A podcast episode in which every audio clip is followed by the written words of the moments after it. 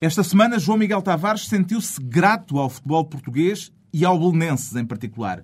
Ricardo Araújo Pereira está melindrado com Michael Phelps e Pedro Mexia declara-se nas tintas para a orientação sexual da nova chefe do governo islandês.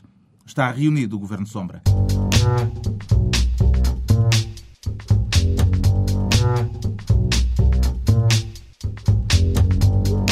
Viva, sejam bem-vindos. O caso Freeport, no fim da semana passada, foi declarado assunto de Estado pelo Presidente da República, Cavaco Silva, que vetou mais um diploma socialista, desta vez a decisão de acabar com o voto por correspondência dos imigrantes.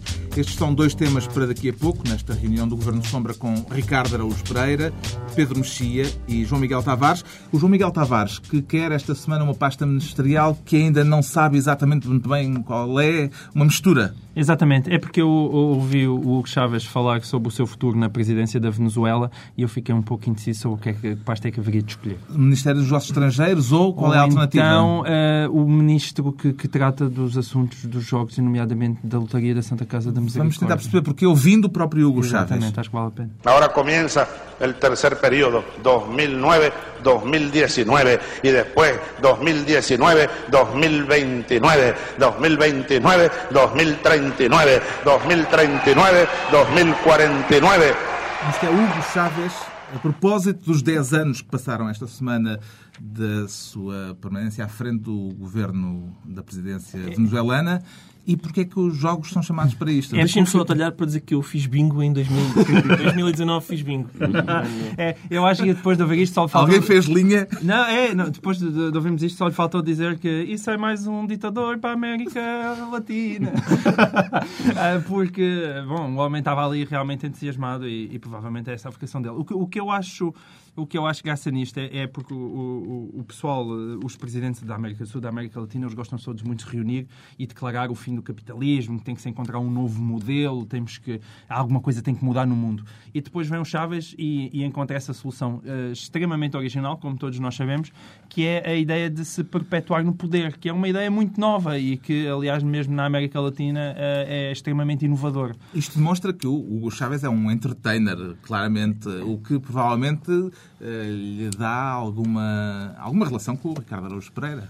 Uh, ele é muito, é, como entertainer, é muito superior a mim, como aliás quase todos os entertainers que há. Mas é óbvio que isto nos escandaliza a nós. Uh, ter, ter, esta perspectiva. Escandaliza? Sim, não, nada. esta perspectiva de ter, ter, profundamente antidemocrática de ter Hugo Chávez no poder até 2049. Se isso fosse assim, um, ele tem 95 anos. Não, é. se Hugo Chaves vai fazer a começar agora, agora a começar agora, estar no poder até 2049, são 40 anos de poder, ou seja, são, são mais 9 do que o Alberto João Jardim tem neste momento de governo na Madeira. Obviamente, um exagero, um exagero, inadmissível.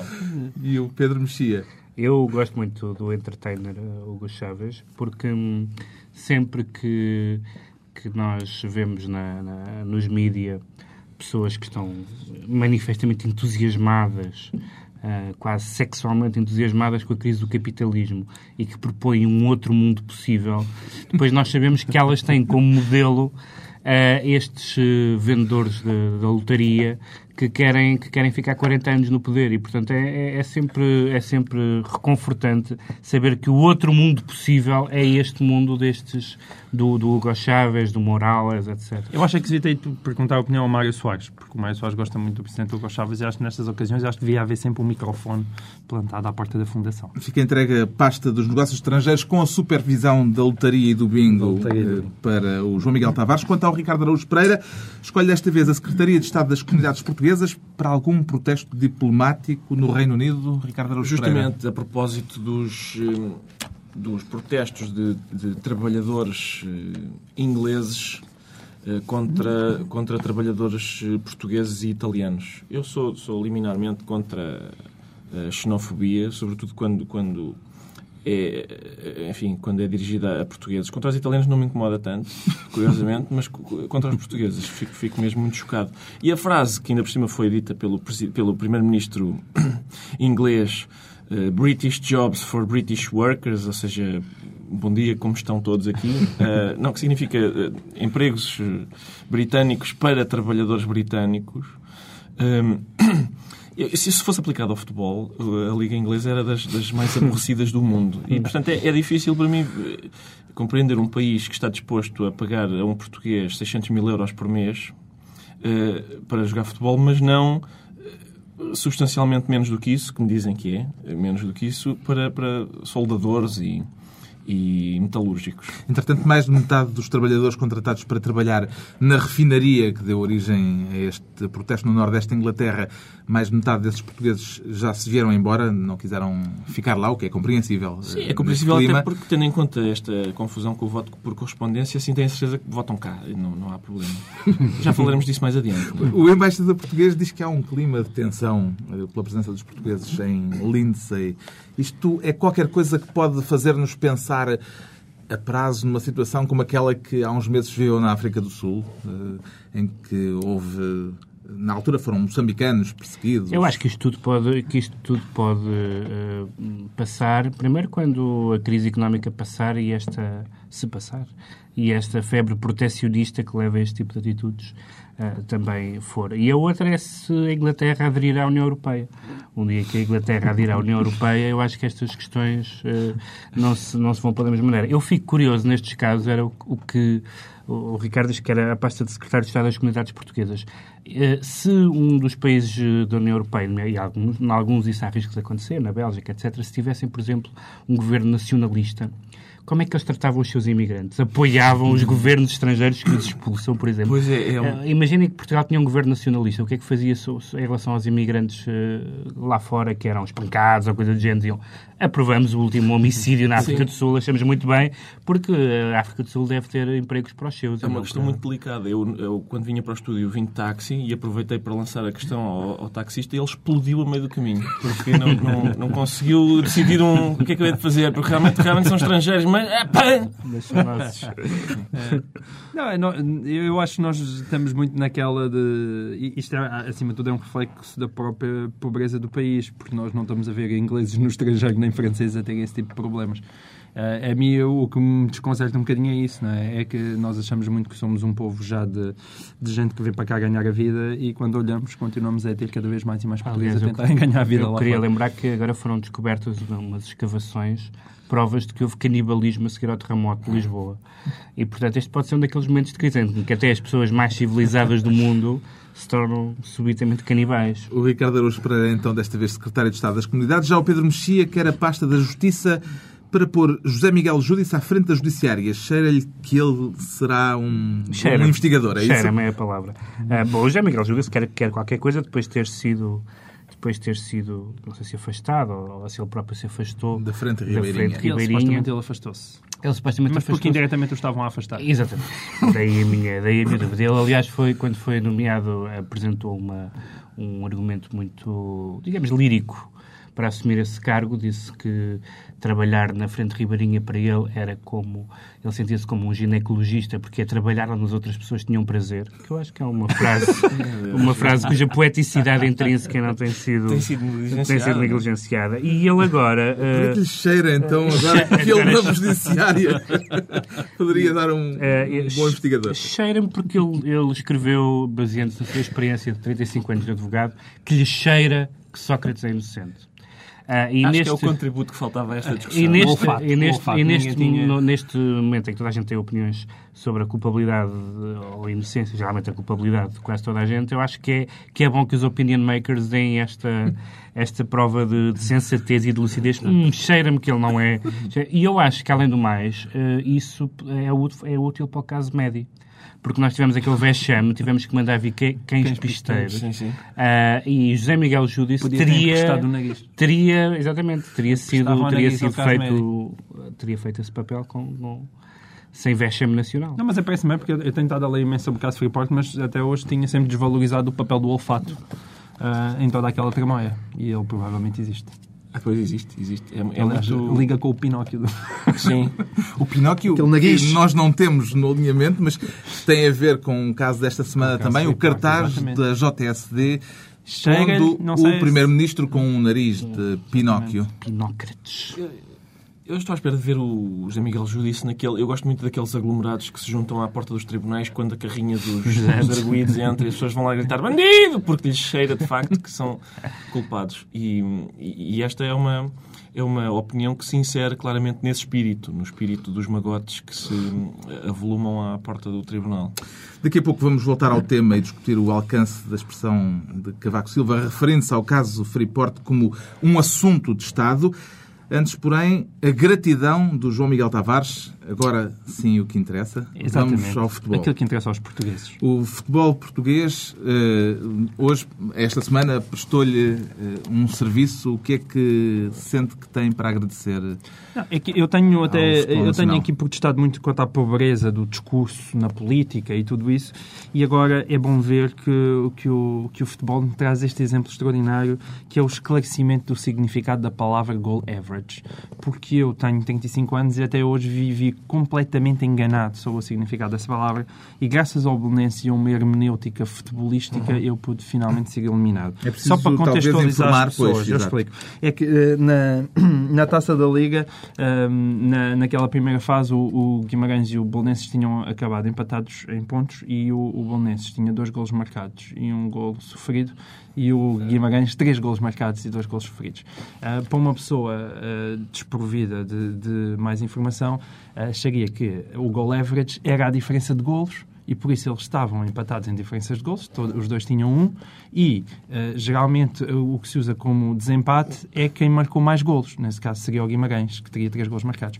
Mas o, o, o- advogado eh, do Bolonenses, cuja inteligência, hum, acho que nós devemos aqui sublinhar com grande entusiasmo, foi buscar a verdadeira definição de goal average, que é uma coisa que já caiu em desuso na década de 70, e explicou que o goal average era era a divisão, era realmente a média entre os golos marcados e sofridos. Portanto, o Belenenses dividia 2 por 1 e dava 2, e o, e o Guimarães dividia 3 por 2 e dava 1,5. De onde o Belenenses tinha melhor gol average. Quer dizer, é que Eu esse acho- advogado sabe inglês.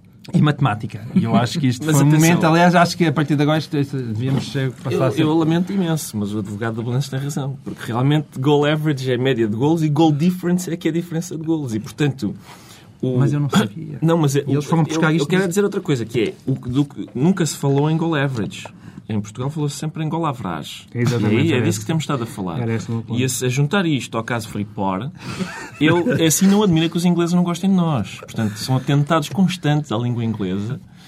Hum, Sim, isto pode trazer, de Sim. facto, problemas. Não, porque, sempre- de facto, sempre- sempre- alterar assim uma língua mas- estrangeira E é por capaz causa, de ser... disto, por causa desta um dinâmica toda, a diplomático. taça da Liga teve parada, o, o Benfica e o Porto ameaçaram não jogar. Mas o desenlace foi, foi Mas- curioso porque o gol average acabou por... Portanto, é óbvio que gol average não é aquilo que, o- que a Liga acha que é quando inclui a expressão gol average no, no- nos regulamentos, mas...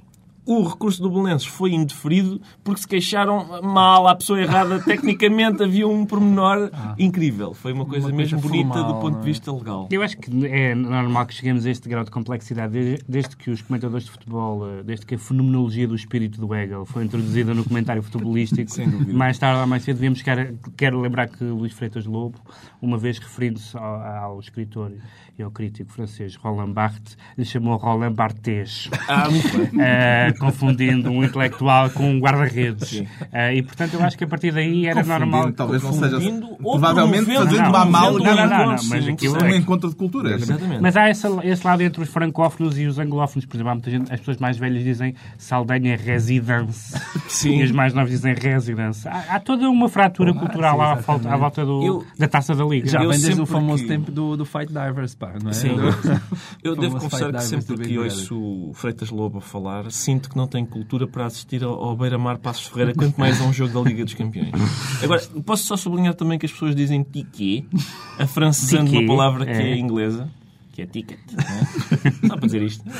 Está explicado então a gratidão de João Miguel Tavares depois deste curso rápido de inglês técnico, Profunda digamos gratidão. assim. O Ricardo Araújo Pereira também se fica desta vez pelo universo desportivo e melindrado Sim. com o atleta mais medalhado de sempre nos Jogos Olímpicos, o nadador australiano Michael Phelps. por causa dos fuminhos? Exatamente. Miguel Tavares. Estou melindrado. Ah, Ricardo Araújo Pereira. Sim, eu estou melindrado com. Mas eu também estou melindrado. Pois. Estou melindrado com o facto de Michael Phelps achar que eu fico melindrado por ele fumar marijuana e por isso pedir-me desculpa. E eu fico. fico- eu, eu- que, que ele fume marijuana não, não desculpo porque não tenho nada a desculpar. Agora, o pedido de desculpas dele, não lhe desculpo. Eu não desculpo que ele me peça desculpa. Eu gostava de dizer que o Michael Phelps, eh, para mim, ele que faça o que quiser. Fuma o que, o que ele quiser. Eu, sério, tanto me faz. Eh, acho, acho, enfim, uma manifestação de egoísmo, porque tendo uns pulmões daquele tamanho, se ele começa a fumar, é possível que os, lá, os desgraçados da Colômbia tenham que fazer horas extraordinárias a produzir folha. Mas ahm, pedir desculpa porque fumou um, um- Acho que é um cachimbo, não é? No caso dele foi um cachimbo E inalou. e inalou. Eu queria dizer aqui o seguinte: eu uma vez experimentei. Posso dizer, aproveita, isso é uma revelação. é. Que agora peças desculpa. Uma vez Há uma série de revistas que vão gostar dessa É, eu revelação. sei que sim. No outro dia fui a uma universidade e eles perguntaram-me se eu, se eu fumava eh, essas eh, ervas esquisitas por- para, em ordem a produzir melhor. E eu confessei isso, que tinha experimentado uma vez, mas que me tinha dado sono. E há uma voz de um universitário na plateia que diz tens de insistir! mas pareceu-me um conselho sábio. Acabei por não seguir porque de facto me pareceu uma coisa aborrecida. Mas eh, peço desculpa à, à minha mãe. Agora, eh, ela vai ficar a saber. Se ela ouvisse isto, quer dizer, se ela ouvisse isto, ficaria a saber. A. Federação de Natação Americana é que não, não perdoa. Não, não, E três meses. três não é? meses Mas eu acho que é incompreensão, porque um homem realmente, como, como o Ricardo estava a dizer, com os pulmões daqueles, é, é necessário mantê-los ocupados, não é? Tipo, um homem não tem uma piscina à mão e pede, epá, passa lá e uma passa. É normal.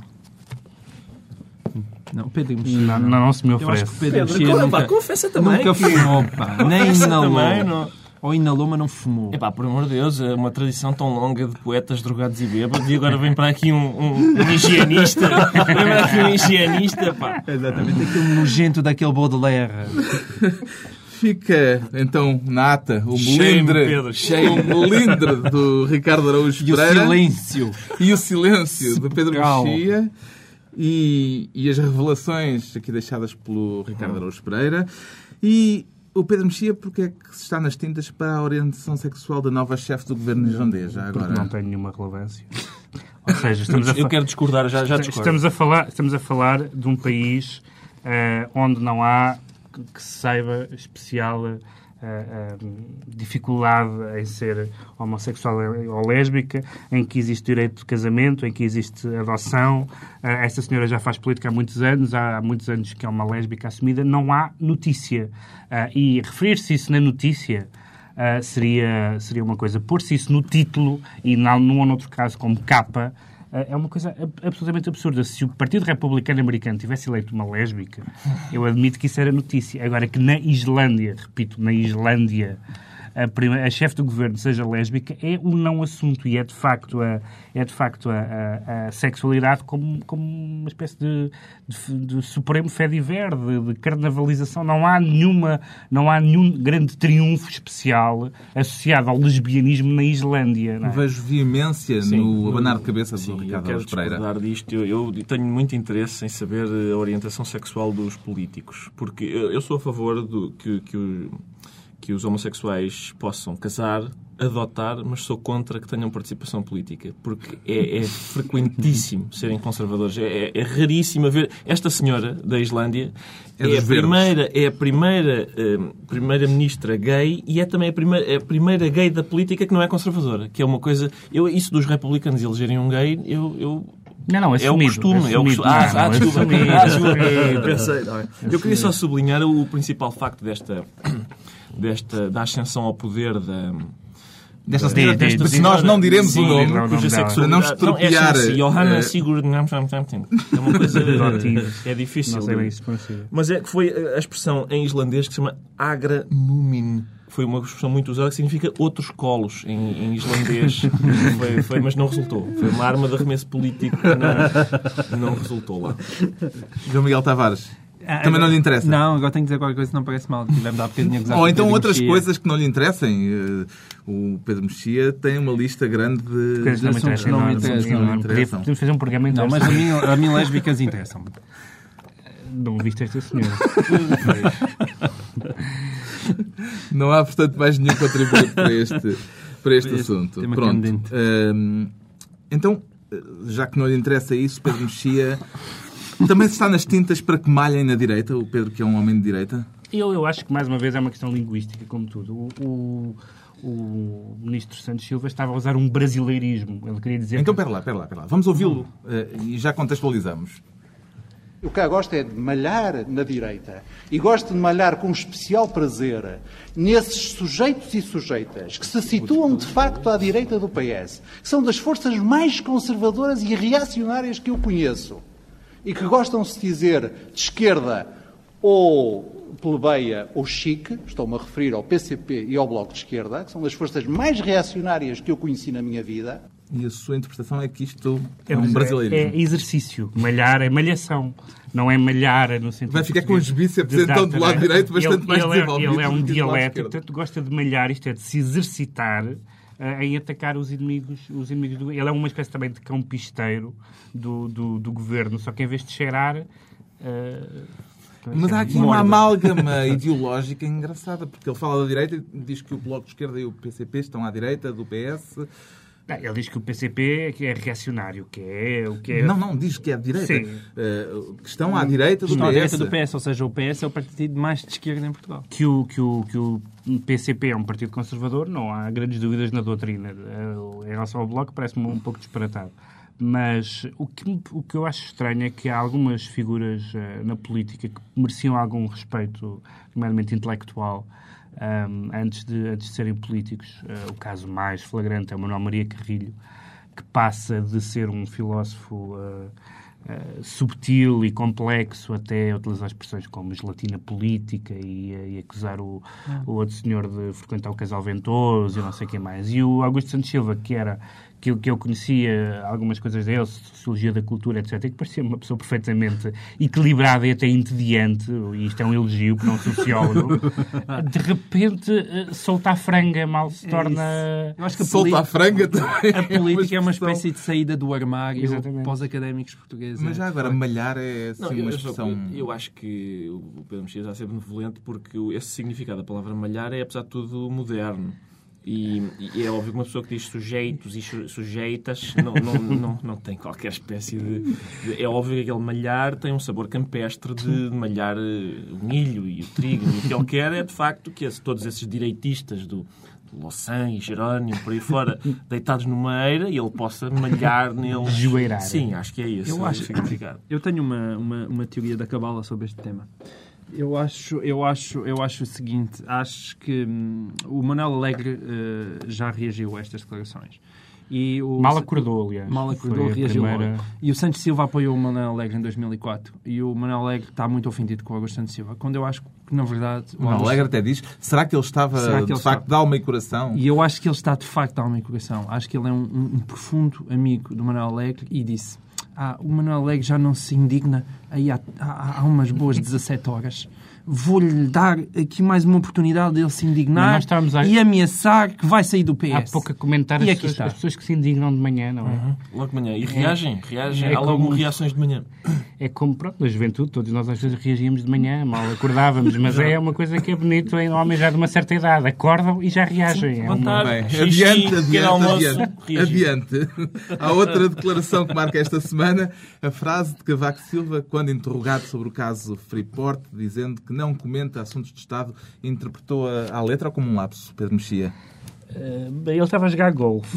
Eh, outro O que dia, é um lapso, outro dia, O outro dia, a jogar golfe é um outro dia o cardeal patriarca eh, falou das relações entre o cristianismo e o islão num casino.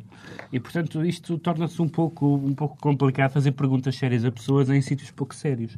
Ahm, e um assunto de Estado, claro que é um assunto de Estado. É um assunto que envolveu o Primeiro-Ministro e uma acusação grave ao Primeiro-Ministro é um assunto de Estado. Agora, A teoria de Marcelo Rebelo de Sousa é que é uma função, a justiça é uma função do Estado, portanto, ao falar-se de assuntos de justiça, Ou por aí de também. assuntos de Estado. Agora, o problema, o problema que, que, se, po- que se- que se levanta é que, ao dizer isso, o Presidente eh, pode estar a abrir caminho àquela velha formulação da, Da do, e do regular funcionamento das instituições. instituições. E, portanto, isso pode ser. Mas eu não creio. Tenho, tenho a impressão que foi...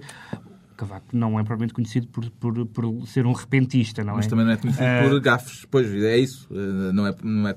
Já fez uma bastante A razoávelzinha, história- o dia da raça. Do dia não da raça, é Ah, verdade, é verdade. Portanto, ah, não, não creio que tenha sido. Não, não foi exatamente uma gafe no sentido próprio. Acho que, acho que ele não queria dar aquele o, o um peso todo. Acho que, não, que ele não queria dar aquele peso todo à expressão de Estado, porque é- a expressão é forte, dá, eh, dá a ideia de que aquilo é realmente importante, coisa que o governo nos quer fazer crer que não é. Mas não, não sei, não, não faço ideia. O Cavaco, aliás, nós vamos falar disso. O Cavaco é um mistério. Para, para mim tem sido um mistério como presidente, porque tanto, tanto é institucional, comical, eh, eh, promulga, mas discorda, como de repente desata a vetar, faz declaração. Outro dia até usou um tom sarcástico a propósito da lei do, Do lei do divórcio. da lei do divórcio. Não me lembrava do Cavaco a ser sarcástico há muitos anos. Eu, eu, apesar de tudo, acho que há uma certa coerência, mesmo quando há uma aparência de, de contradição, porque é óbvio que quando Cavaco diz que isto é um assunto de Estado, está a dizer que este assunto é grave. Para Cavaco, um assunto de Estado é um assunto grave. Um assunto de Conselho de Estado, como o BPN, não é assim tão grave. E, portanto, há uma, uma diferença clara entre o assunto de Estado Freeport, ou Freeport, e o assunto de Conselho de Estado do BPN. E é interessante sublinhar isso. Assunto de Estado... Eu acho que foi uma gafe também. Embora eu acho que manifestamente é um assunto de Estado, apesar de tudo aquilo que nos querem fazer. Que Então, se é um assunto de Estado, foi uma gafe? Como é que é isso? Foi uma gafe, porque Foi uma gafe de o- Estado. Foi uma gafe de Estado porque o, o Cavaco é conhecido por. eh, Ele não quereria dizer aquilo, é isso? Não é só o Cavaco. Há, há uma. A Presidência da República. eh, parece que o Presidente da República em Portugal só se consegue realmente pronunciar por indiretas. Ou seja, cada vez que há um discurso, o trabalho dos jornalistas é ler nas entrelinhas.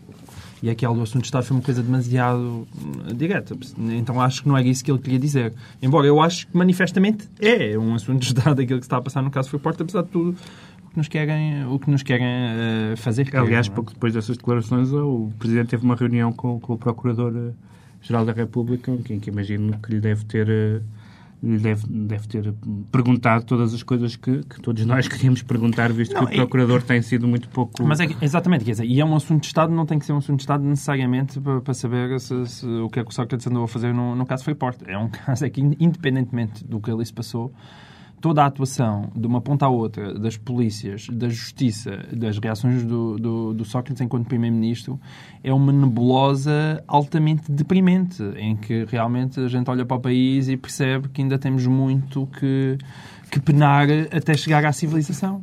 Quando nós, por exemplo, atualmente olhamos para os Estados Unidos e vemos o escrutínio de que são alvo. Esta semana, mais um não- eh, não- membro do governo, suposto futuro membro do Exatamente, governo porque andou Obama, a utilizar um carro e caiu. não podia e não pagou uns impostos e, não- e havia esses carros não- foram emprestados por um tipo de uma indústria farmacêutica. Quer dizer, é um nível de escrutínio brutal que cá não se faz. Mas não nos, podemos, não nos podemos queixar que, que a senhora Procuradora não tenha, não se tenha desmultiplicado em explicações. Aliás, acho que ontem deu mais uma outra, outra entrevista. Sim, quer dizer, mas em, em- em- explicações para quê? Para, para- andar a defender. Ah, não, não, não, não, não, não, o senhor Sócrates, não, não, não, não, não, não, não, ele é profundamente inocente, nada a ver com isto. Quer dizer, é ridículo, que aquilo não bate e depois com a investigação.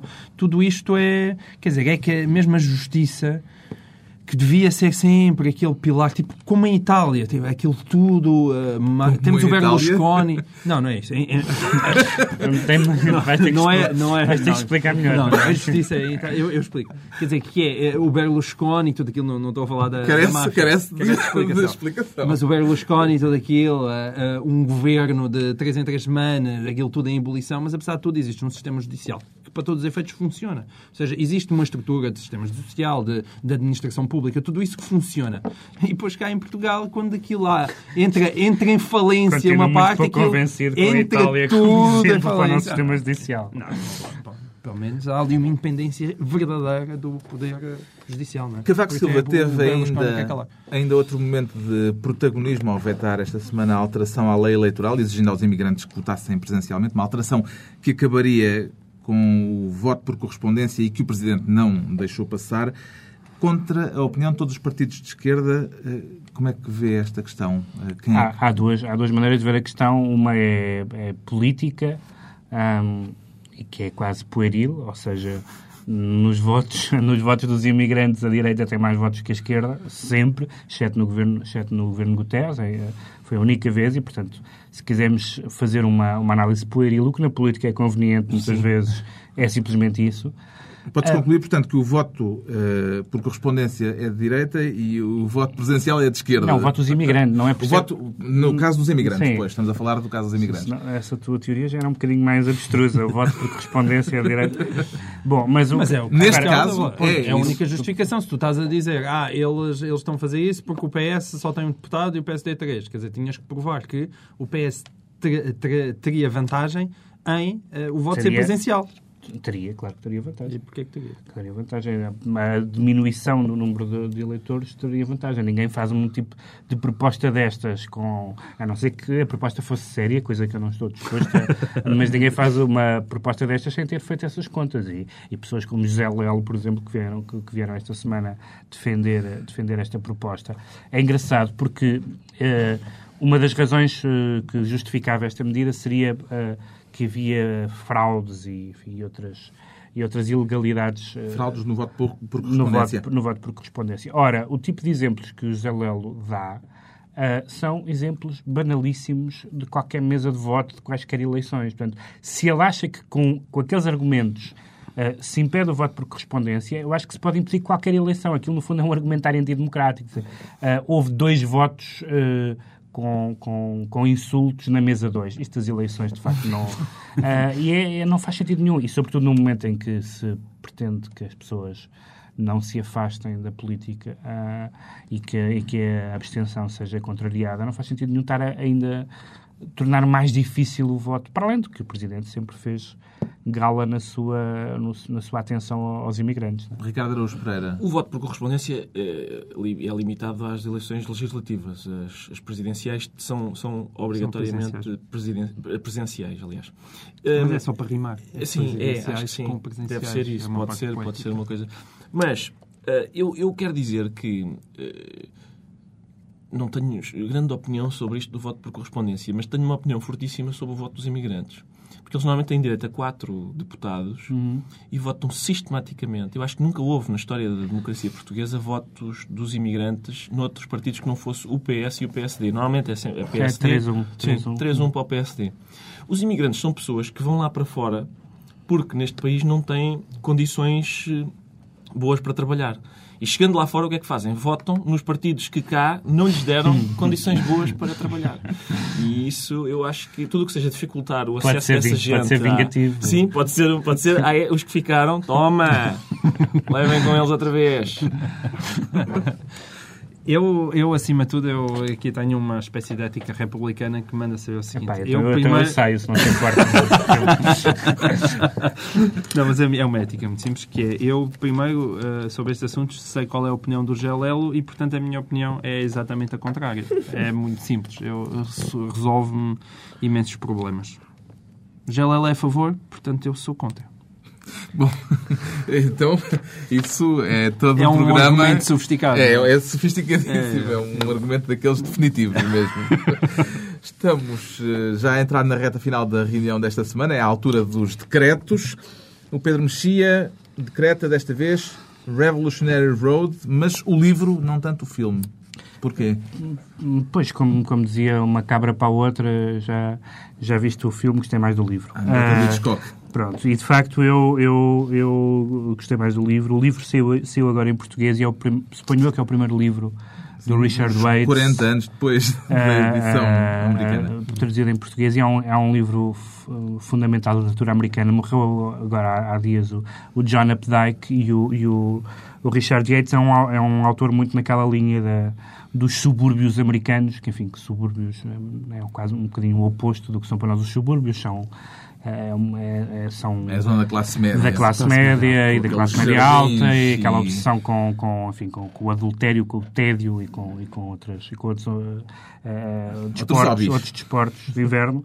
Um, e, e o livro, e o filme é enfim, razoável, mas o, mas o, o filme uh, permitiu que finalmente o livro saísse em português 40, 40 e tal anos depois para fazer uma, uma, uma referência mais eh, pop, para não me chamarem elitista, mas podem chamar também, que eu gosto. Ah, eh, Elitista. que é, obrigado. Ahm, o, o Richard Yates, ah, ou melhor, uma figura inspirada no Richard Yates, entra num episódio do Seinfeld. Ahm, para quem viu a série, ah, o pai da Elaine é inspirado no Richard Yates, que é um, um- um- porque o Larry David andou com a filha do Richard Yates e então é esse- essa personagem que é um, um velho mais ou menos alcoólico e irascível eh, é, o, é o Richard Yates. Portanto, é sempre uma É boa maneira de também é um entrar. cultura. É uma É boa maneira de introdução, entrar. é à eh, obra do, a de, Histoire, de Seinfeld é- é à literatura americana. Alguém viu o É filme? Alguém... Eu vi, eu vi. Eu vi e não concordo nada com ele. Não, eu acho, acho, acho um bom E filme. José Eu- Léo, o que é que disse? O que é que José Léo disse? Será, que é José Léo já, já se pronunciou Não, sobre o filme? tristemente ainda não se pronunciou, portanto eu arrisco. Eu geralmente gosto primeiro que ele se pronuncie, que é para depois eu opinar a seguir. Mas, mas como Chia também me acontece, ele é de uma opinião, então eu sou contra. Eu, eu gosto do filme, acho, acho um belo filme. O único problema é mesmo o Leonardo DiCaprio, porque ele, por mais que se esforce, a barba nunca mais cresce. e ele parece que tem sempre 23 anos. E a Kate Winslet, que apesar de ser mais nova do que ele, parece que já que é mãe dele. Então isso é que não funciona lá muito bem. Então, Revolutionary Road, o livro, sobretudo, na opinião do Pedro Mexia. O João Miguel Tavares decreta esta semana o quê? Eh, atenção aos super-heróis. É verdade, este gajo anda aqui a falar de literatura americana e eu falo também de literatura americana, que é a revista do Homem-Aranha. Eh, o número 583 já pode ser encontrado em algumas lojas da especialidade em Portugal e é The Amazing Spider-Man e é um encontro de, de dois dos meus super-heróis favoritos, que é o Homem-Aranha e o Barack Obama. É o número em que, portanto, o Homem-Aranha salva a, a, a cerimónia de investidura do Barack Obama. E, e Ah, olha- boa, não disse inauguração. superpoderes. e, e- e pronto, acho que é uma coisa para os pais comprarem aos filhos e, e, e põem lá em casa. É Há aqui uma ligação, porque a Obama-mania é muito parecido com o que aconteceu ao Homem-Aranha. Alguém que é mordido por um bicho e que toda a sua personalidade fica tra- transformada. Por exemplo, o João Miguel, que é um homem sensato, ponderado e pouco dado a paixões, fica um verdadeiro talibã emocional com o Obama. Já comprou as bonecas, já comprou as bonecas com a filha, já tem a biografia da Michelle. Mas nesta, Já saiu, já saiu. nesta história, o Homem-Aranha salva a cerimónia de investidura. Salva, não é? salva, Ajudando salva. a não um- gaguejar naquele ponto específico. Acho que é E isso. nesta, nesse episódio, o juramento é repetido ou não? Não é, não é. Ele, por acaso, curiosamente, não. o juramento Isso está não- aqui não e não há certo. tropeço. Aí. Ele salva é porque há um, um, um, uma, um, um, mal, um, mal, um mal da fita que está-se a tentar fazer passar pelo Barack Obama. The Amazing Spider-Man. Mas não há uma interferência, porque acho que Deus está a ajudar Barack Obama e o Homem-Aranha E o também não é Homem-Aranha. redundante. Não, é uma Ele- espécie de anjo de Deus. Ah, muito bem, muito bem. Bom, quanto ao Ricardo Araújo Pereira, decreta que se arranja emprego para António Costa. Justamente, eu acho que António Costa vai precisar de emprego muito em breve porque está tudo eh, Depois destas visões culturais, Sim, sim. eh, concentramos-nos de novo na política. Eh, Está tudo concertado para que o CDS apoie eh, Santana Lopes para a Câmara de Lisboa. Eh, e é muito difícil. eh, reparem, o João Soares sobreviveu a um acidente de avião, mas não Na a Santana? Lopes, sim. Mas não sobreviveu a Santana Lopes. Portanto, é- acho, acho quase impossível eh, António Costa eh, ganhar as eleições. Queria só fazer um sublinhado final, que é a sondagem que saiu esta semana, que dá 40% ao PS e 29% ao PSD, e eu queria, queria sublinhar o elevado índice de situacionismo evidenciado pelo povo português nesta sondagem. Estamos quase a acabar o programa e ainda, há a ver que Ainda não, se falava de índice de situacionismo. Já agora alguma sugestão quanto ao emprego? Quer dizer, ele já, tem agora um palpite. emprego, sim, ele tem um emprego paralelo na quadratura do círculo com o Pacheco Pereira. E é, normalmente a quadratura do círculo é uma catapulta para a moto em Gil e, portanto, é um bom. Pronto, fica assim então. Está concluída mais uma reunião semanal do Governo Sombra, dois a oito dias, à hora do costume. Voltam a reunir-se Pedro Mexia, João Miguel Tavares e Ricardo Araújo Pereira.